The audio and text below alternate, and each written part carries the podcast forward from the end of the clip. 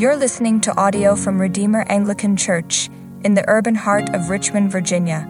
We are a parish committed to gospel formation for missional presence through seven essential practices telling the biblical story, embracing a new identity in Jesus, finding belonging in the church community, cultivating virtue through redemptive habits, understanding our context in this current cultural moment, laboring in renewed vocations for the common good, and reordering our imaginations through beauty in the arts.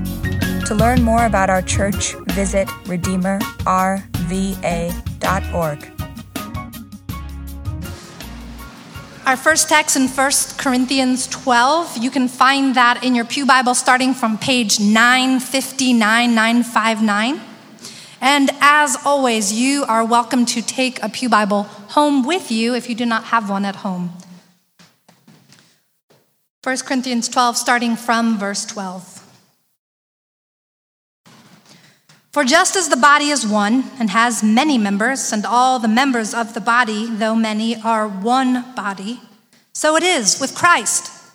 For in one spirit we are, were all baptized into one body Jews or Greeks, slaves or free, and all were made to drink of one spirit. For the body does not consist of one member, but of many. If the foot should say, Because I am not a hand, I do not belong to the body, that would not make it any less a part of the body. And if the ear should say, Because I am not an eye, I do not belong to the body, that would not make it any less a part of the body. If the whole body were an eye, where would be the sense of hearing? If the whole body were an ear, where would be the sense of smell? But as it is, God arranged the members in the body, each one of them as He chose. If all were a single member, where would the body be? As it is, there are many parts, yet one body. The eye cannot say to the hand, I have no need of you, nor again the head to the feet, I have no need of you. On the contrary, the parts of the body that seem to be weaker are indispensable. And on those parts of the body that we think less honorable, we bestow the greater honor. And and our unpresentable parts are treated with greater modesty, which our more presentable parts do not require. But God has so composed the body, giving greater honor to the part that lacked it, that there may be no division in the body, but that the members may have the same care for one another. If one member suffers, all suffer together. If one member is honored, all rejoice together. Now you are the body of Christ and individually members of it. And God has appointed in the church first apostles, second prophets, third teachers, then miracles, then gifts of healing, helping, administrating, and various kinds of tongues. Are all apostles? Are all prophets? Are all teachers? Do all work miracles? Do all possess gifts of healing? Do all speak with tongues? Do all interpret? This is the word of the Lord.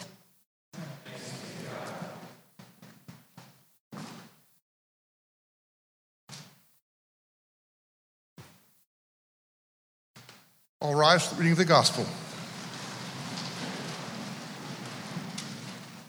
The Holy Gospel of our Lord Jesus Christ, according to St. Luke. Glory to you, Lord Christ. Today's reading is in Luke 15, 1 to 7, found on page 821 in your Pew Bibles. Now the tax collectors and sinners were all drawing near to him to hear him. And the Pharisees and the scribes grumbled, saying, This man receives sinners and eats with them. So he told them this parable What man of you, having a hundred sheep, if he has lost one of them, does not leave the 99 in the open country and go after the one that is lost until he finds it? And when he has found it, he lays it on his shoulders, rejoicing. And when he comes home, he calls together his friends and his neighbors, saying to them, Rejoice with me, for I have found my sheep that was lost. Just so I tell you, there will be more joy in heaven over one sinner who repents than over 99 righteous persons who need no repentance.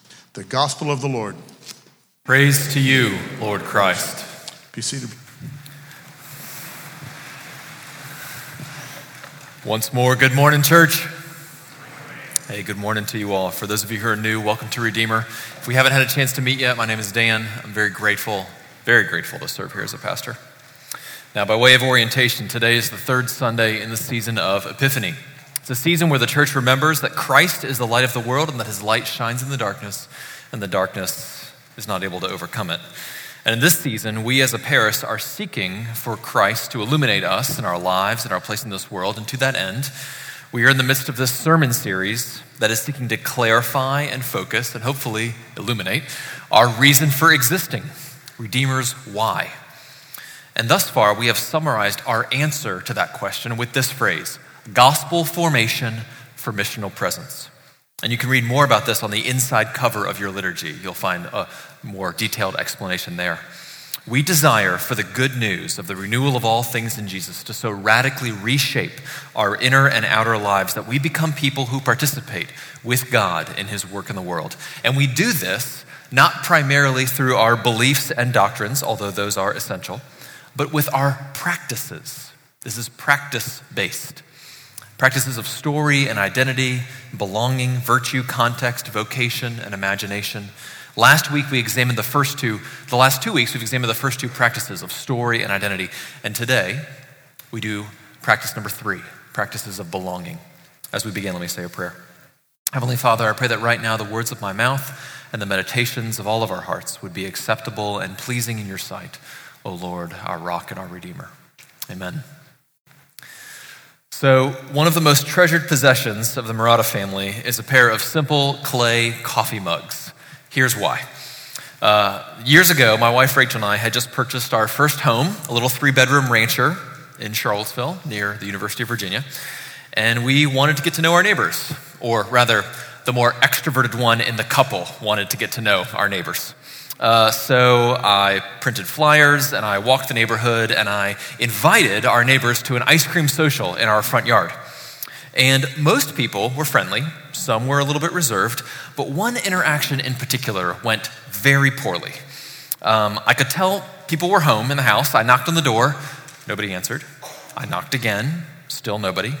I knocked a third time, and the door opened a crack, and I could see the security chain still barring uh, the door. And a gruff voice said, What do you want? And I said, this sort of like cheerful Easter bunny voice, like, Hey, I'm new to the neighborhood. We just moved here. We're having an ice cream social in our front yard this weekend. Do you want to come? What are you selling? He asked. And I'm not selling anything. I just want to invite you to a party at our home. Are you with the Young Republicans? I hate those guys, he asked. I was like, No, I'm not with any political group. It's just a party. Just a party It's just a party. I handed him a flyer through the crack in the door. He's like, That's fine. He slammed the door.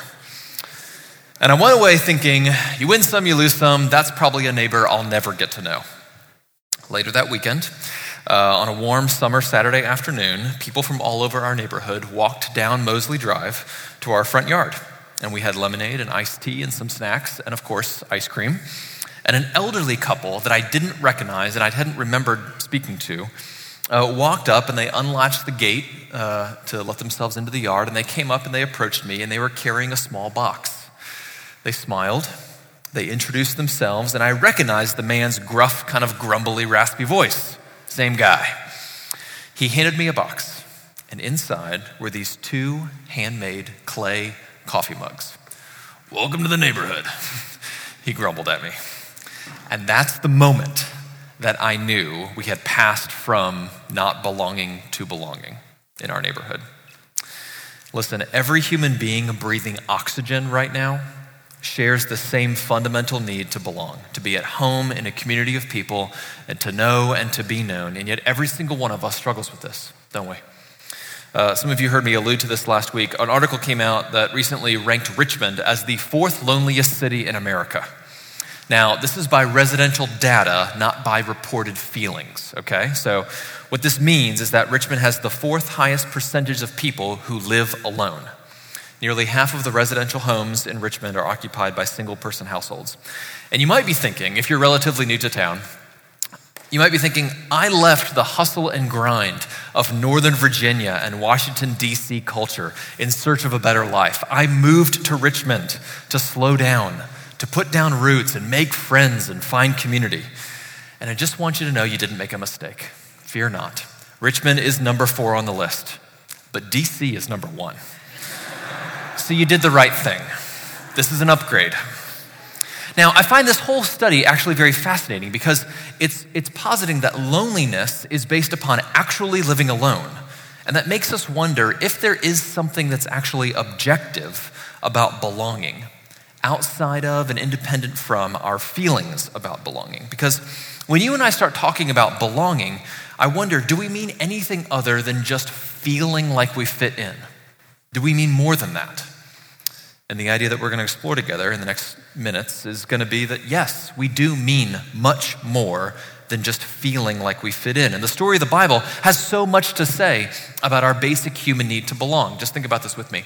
If you look at the cover art on the front page of the liturgy you received when you walked in, you will see an iconic depiction of the Holy Trinity Father, Son, and Holy Spirit. And Christians have for centuries, even millennia, uh, millennia believed that one of the core doctrines or pieces of theology in the Christian faith is that the Holy Trinity is the original community Father, Son, and Holy Spirit existing and indwelling each other from all eternity. Some of the early church fathers used a Greek word to describe the life and love of the Holy Trinity. It's this word perichoresis. It includes the idea of complete interpenetration, a kind of perfect, loving indwelling. Or you could describe it as a dance I love that. A divine dance of perfect love for all eternity. And humanity is born out of that perichoresis of the Holy Trinity, that mutual belonging that exists between Father, Son, and Holy Spirit. This is why God can look at the first human being, Adam, and evaluate him all by himself on his own and say, it's not good for man to be alone. It's not just saying he, Adam, feels lonely. It's saying if this creature really is to reflect the divine image, then it's going to have to reflect it communally, not just individually. Humanity is made for relationship. But if you know the biblical story, you know it quickly moves from belonging to estrangement. Adam turns on Eve, Cain turns on Abel, Noah's neighbors turn against him, and the Tower of Babel in Genesis chapter 11 is the nail in the coffin. At that point, humanity is divided and estranged, not only from God, but also from each other.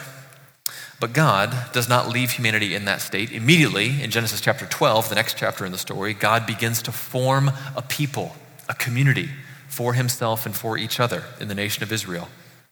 Israel is God's new community, and the stories of belonging through the Old Testament are all over the place. You think about the hospitality that Abraham shows, you think about the loyalty shown between Naomi and Ruth, you think about the sheltering kindness of Boaz, the friendship of Jonathan and David, the fellowship of Shadrach, Meshach, and Abednego. All throughout the Old Testament, you see these moments, these incidences of belonging.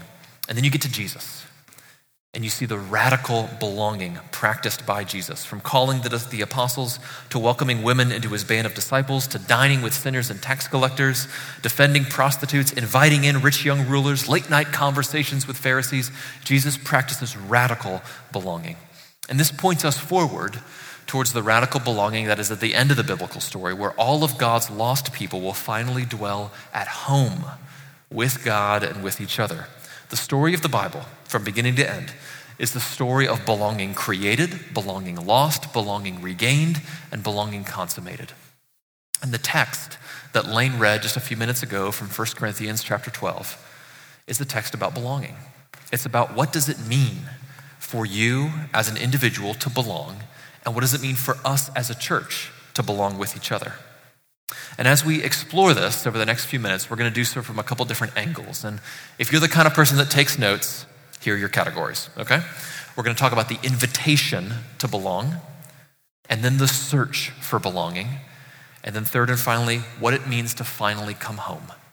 The invitation to belong, the search for belonging, and coming home. We'll start with the invitation. Where does belonging happen? Well, according to 1 Corinthians chapter 12, belonging happens in the church. And I, I, absolutely recognize that not everybody in this room is a Christian, and even some of the Christians in this room don't think belonging happens in the church. So even if you're skeptical of that statement, let's, let's explore it together. The idea here is that your individuality finds its belonging in the larger body of the church. 1 Corinthians chapter 12 uses a metaphor. It's the church as a body with many members, and that body is the body of Jesus, the body of Christ. That's why the, our passage begins with verse 12. For just as the body is one and has many members, and all the members of the body, though many, are one body, so it is with Christ. And this body of people functions in many of the same ways that a single human body functions, both in its diversity and in its solidarity. Let's think about the way the diversity of the body is described here in this text. You get verse 13, where the author writes For in one spirit we were all baptized into one body, Jews or Greeks, slaves or free, and all were made to drink of the one spirit.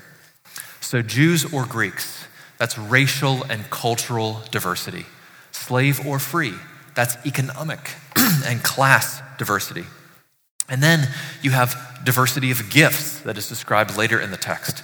The section that immediately precedes this one is about spiritual gifts, which includes both the natural gifts that you're born with, the skills that you develop over time, and special gifts that you receive from the Holy Spirit when the Holy Spirit comes into your life and indwells you. And so, diversity, a lot of people use that word in different ways. Diversity in this sense means that you can belong no matter what, where you come from, no matter what kind of resources you have or do not have, and no matter what you can do or not do. And the church, in this sense, if you think about it, is able to be diverse and hold together in a way that no other family or institution or organization is able to do. Because even though the diversity being described here is as vast and as wide as all of humanity, the unity is as strong as God, which is the meaning of that phrase all drink of one spirit. Now, as I'm describing this, if you're thinking to yourself right now, like, so what? Or that's not very impressive. I, I kind of half agree with you. Most of us don't find anything that I just said particularly re- revelatory or interesting because we take the goodness of diversity for granted, right? That's our moment. That's the cultural moment we live in. But we must remember that this idea of the goodness of diversity within a family or an organization or a body like the church, that is a profoundly Christian idea. Why do college brochures and corporate websites depict a smiling group of people from different races and cultures on the cover to show the goodness and the virtue of their organization? Do you know where the root of that idea? It's right here in 1 Corinthians chapter 12. That is the origin and the root of that idea of the goodness of diversity. But in the first century into which this is written, diversity is not good. The Roman Empire does not love diversity. The Roman Empire wants to make you Roman, period, the end. The Jewish people did not love diversity, at least not that time in history. To be Jewish was to be God's chosen people and to be clean in a way that the Gentiles were not. And Gentiles, in turn, did not love diversity because why would you want to mix with Jews who literally believe that God loves them more than he loves you, right? Those are not the people you want to be with. One of the distinguishing marks of the early church was its radical diversity of belonging. Now, why is diversity so important to the church today? Is it just kind of for public virtue signaling purposes, or is there something necessary here? Here are a couple of the necessary elements of church body diversity. First, it is an antidote to inferiority. Church body diversity is an antidote to inferiority. That's why the author writes if the foot should say, because I am not a hand, dot, dot, dot, I don't belong. Isn't it true that church communities can make us feel oh so inferior? And we instinctively know that's wrong when it happens. We know that churches shouldn't be that way. Why? Well, the text explains why. Because true diversity in the church values the different things that people bring to the table, not only in their gifts, but in their selves, in their personhood, in who they are. None of us should look at each other and wish we were more like one another. Church body diversity is an antidote to inferiority, and it's also, on the flip side, an antidote to superiority. This is why the author says, conversely, the eye cannot say to the hand, I have no need of you. Isn't it just as true that churches can tend to be venues for people to feel superior to others, right? Are some of us more essential than others? Who isn't good enough to belong here? Churches can tend to be places where there are circles within circles within circles of belonging. And it can feel like to be a part of a church is one long, endless race to get to the middle of that circle somewhere. Let me let you in a little secret. I don't feel like I'm in the middle of the Redeemer's circle. How is that possible? I planted the church. Shouldn't I be in the middle? I'm not. It's the weirdest feeling. It feels like somewhere there is an inner circle here at Redeemer that I'm not a part of. I don't know, I can't figure out where it meets. it's not here. Everybody feels this. And churches can be so disheartening in this way. Um, there are desert fathers in the history of the church who write so well about this tendency to feel superior to others within the church community. And they write in response to that the monk must die to his neighbor and never judge him in any way at all, whatever. Death to neighbor means renouncing the power of judgment over someone else. Death to neighbor means renouncing the power of judgment over someone else. There is no room for a feeling of superiority within the church. This author goes on to write If you are occupied with your own faults, you have no time to see those of your neighbor. I do not love that quite as much. Uh, a different author puts it this way In essence, you are neither inferior nor superior to anyone. True self esteem and true humility arise out of that one realization. In the eyes of the ego, self esteem and humility are contradictory, but in truth, they are one and the same. So, diversity in the body is an antidote to both inferiority and superiority. But diversity is not the only important dynamic at play in the church body. There is also solidarity. There is diversity, but there's also solidarity. This is why the Apostle Paul writes about a body that suffers together. What does it mean when he writes, if one member suffers, all suffer together? Not, some people in the room right now are parents of children, and some of you are not. That's good diversity. We like that. Let me share an insight that many parents have learned over the years as they experience what it's like to be a mother or a father of young children. It's a phrase that some of you are familiar with, familiar with, which is, you are only as happy as your most unhappy child. You're only as happy as your most unhappy child. In other words, your emotional level can only go as high as your most unhappy kid's bottom, right? Like that's, that's where you max out, happiness wise. So, in a sense, if we talk about this in, this in the context of a church, you are only as happy as the most suffering member of the church family. Now, that's only one side of the emotional spectrum. Then there's the other side a body that rejoices together, even across differences. What does it mean when the Apostle Paul writes, if one member is honored, all rejoice together? Well, in another sense, you're only as sad as your happiest member.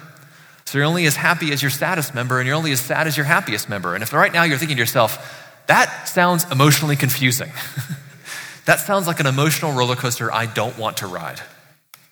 I don't think it has to be that way.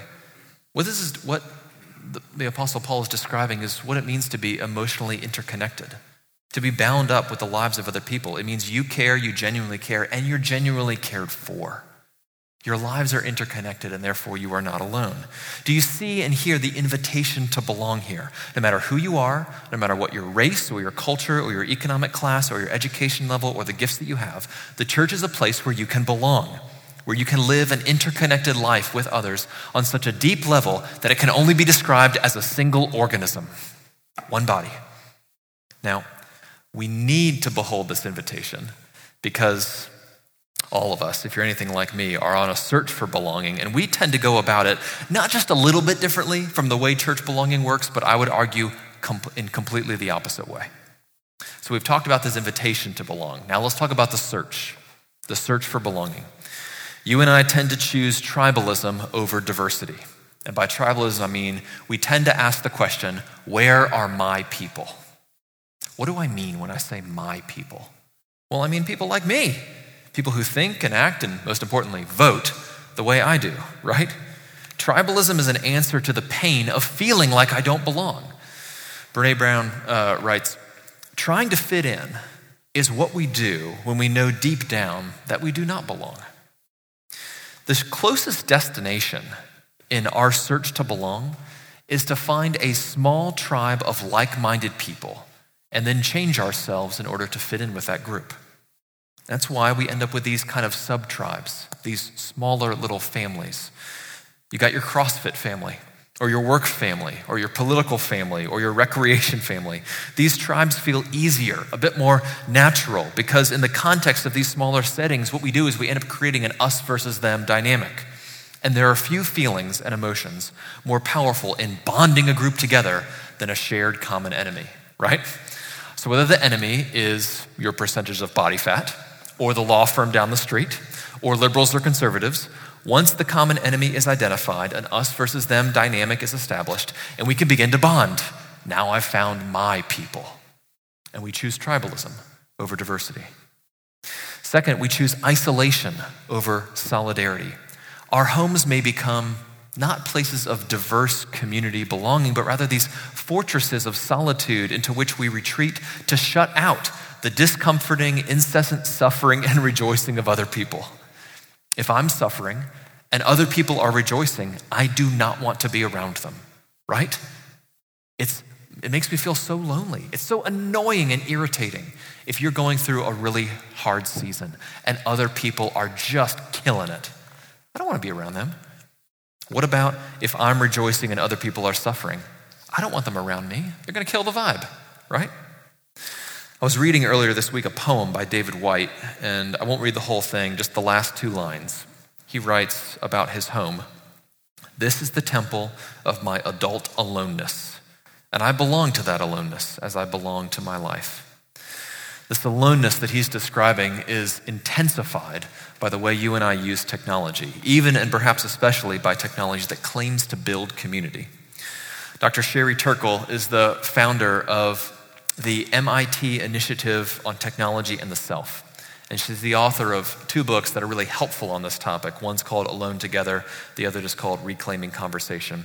And she writes about how technology offers us a kind of pseudo intimacy when I feel lonely or anxious or restless, I can pull out my phone and text 15 different people and get responses from all of them, and it feels so good to be connected. But the connection is weak. I don't have their full attention, and they don't have mine. There is a connection there, but there is no solidarity of interconnectedness. And the more and more I choose this mode of connection, the weaker my community becomes. All the while, the dopamine hits of receiving texts and likes and hearts and responses tell me that I'm more connected than ever before. It's like drinking salt water to quench your thirst. So, we tend to choose tribalism over diversity, and we tend to choose isolation over solidarity. And then finally, we tend to choose walls over welcome. Churches so often get this part wrong by accident, not on purpose, but by accident churches can inadvertently become too narrowly focused. We tend to ask questions in churches like, What kind of people are we trying to reach? Um, a number of years ago, before our family moved to Richmond to help plant Redeemer, we experienced some church planting coaching. What a strange thing. And we were taught something called the homogenous unit principle. The homogenous unit principle which is the principle that basically identifies and recruits a tribe and plays off the tribalism that already exists and uses the inertia and momentum of that tribalism to feed into growing a church. It is absolutely the fastest way to grow a church. It is also the fastest way to build something that is not a church, right? But rather a kind of quasi Christian tribe. We choose walls over welcome by becoming too narrowly focused, and we do this also through just straight up resisting the presence of new people. Sometimes it's not that complicated. We say things like, Our church is getting too big, which usually means, translation, there's a lot of people around that I don't know, and I'm not sure I like them. They don't seem like my kind of people, they seem different from me. Our bishop, my pastor, John Guernsey, likes to say that when most people join a church, they want the doors to close right behind them. The last time our church changes is when you stepped foot in through here, right? After you arrived, no more changing, right? We tend to want belonging for ourselves more than we want belonging for other people. They can go find belonging somewhere else. This seat's taken, right? So we choose walls over welcome by becoming too narrowly focused, by resisting the presence of new people, and then Finally, by requiring believing before belonging. And here's what I mean we grow weary, we just get tired of doing the constant work of hospitality and explanation and translation and assistance. And so we start requiring people to come pre discipled. And we end up doing what colleges do when a lot of students want to attend. We just raise entrance requirements, right? And so soon the church becomes a place that only attracts outside people who already believe and practice all the same things that the insiders do. And we're back to tribalism. We've come full circle. So, tribalism, isolation, walls, where does that leave us? Well, it leaves you and I stuck in an echo chamber of people who already think and live the same way we do. We're stuck by ourselves in this pseudo community mediated by technology, which is like drinking salt water, and stuck behind our walls, not wanting to let new people in. It's no wonder, therefore, that we tend to feel lonely and we tend to feel isolated and we tend to feel estranged from one another. But listen if you can. Our feelings of isolation and estrangement are not primarily psychological problems to be overcome with therapy and better friends. No, they are the fruit of sin, which is our estrangement from God, who is the source of all community, the perichoresis of mutual belonging in the Holy Trinity. Our primary problem with belonging is not the way all of us tend to feel left out, but the deeper problem of being is of being lost, of actually being cast out. Imagine for a moment a child that is lost in the woods. The child feels the pain of isolation and vulnerability and being separated from family and friends. What does the child need most in that moment? Well, our society would tend to think that what the child needs most is a guru or a self help manual to help them process their feelings of loneliness. No! What does the kid need? He needs to be rescued, right? Just for someone to come find them and bring them home. And that is why Jesus answers our questions of belonging with a story that is the parable of the lost sheep. That's our gospel lesson that Steve read just a few minutes ago, where Jesus tells the story of the good shepherd who goes out to the one who is lost and who does not belong. How does Jesus embody that? How does he do it? Well, we see it in his incarnation, God in human flesh going out from heaven, emptying himself. We see it in the crucifixion, where Jesus on the cross cries out, My God, my God, why have you forsaken me? The perichoresis in that moment is broken, no longer the mutual indwelling and belonging of the Holy Trinity. We see it when Christ descends into Sheol, into hell, fully estranged from God and from life itself. And then in his resurrection, belonging is restored. The perichoresis is restored, but with a new opening, a fourth seat at the table for you. Jesus experienced the pain of estrangement from the community of the Holy Trinity and the fellowship of humanity in order to restore us to both. Jesus gave up the privilege of belonging in order to include all who are lost and who do not belong. And the same Jesus has come looking for you, and he wants to bring you home. Belonging begins, listen if you can, not with finding your community, but with Jesus finding you. Belonging happens when you stop trying to find your tribe. Stop it. And when you allow Jesus to bring you into his home, which is himself, his very person, his body, the church. Author Wendell Berry, in his little collection of short stories, The Wild Birds, writes The way we are, we are members of each other all of us, everything. The difference, and this is Southern language, the difference ain't in who is a member and who is not, but in who knows it and who don't. Earlier, we asked this question about objectivity. Is there something objective about belonging outside of and independent from our feelings about belonging?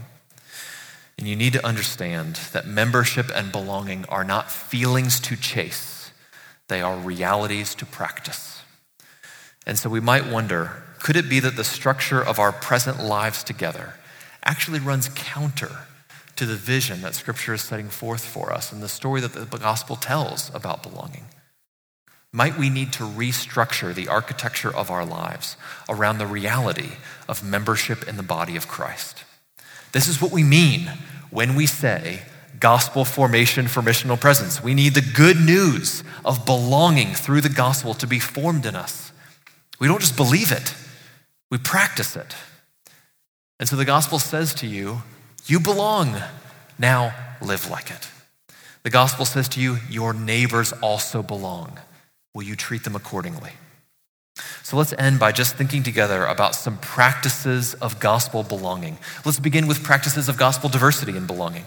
Let's think about the hospitality that we are all invited to practice. One of the things that we've said for years at Redeemer is that the front porch of the church is your front porch. What we mean is that the primary way that we extend this belonging to our neighbors and to our city is not in Redeemer's ministry programs. It's not even on Sunday morning. It's actually in the hospitality that we all practice in our own homes. One of the best tools or resources that you have to extend the gospel in belonging towards those who are lost is your kitchen table. It's one of the best tools you have. Think about the way that you might invite friends and coworkers and neighbors after they sit at your kitchen table to come here on a Sunday. And when you do that, you'll have to work through all of the glorious awkwardness of bringing somebody who isn't familiar with this group to come and worship with us on a Sunday. And you'll have to sit there and you'll have to answer all their questions. And you'll have to sit with the anxiety of wondering what I'm going to preach about that Sunday, right? and that's okay because what you're doing is you're inviting somebody to come and to belong, even if they do not yet know that that's what they're looking for. Think about how we might practice this in our small groups. Your small group should not be your tribe or your sub tribe.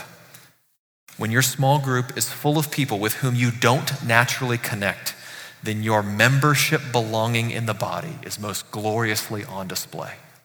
This matters most when you're in a room full of people who are, in reality, your brothers and sisters in Christ, and yet it just doesn't feel like it. That's when this really comes into play. Think about the way you might extend belonging on Sunday. Maybe you could be one of those people that stands outside on the front step, shivering in the cold, saying, Welcome, welcome, welcome, over and over again as new people walk past you.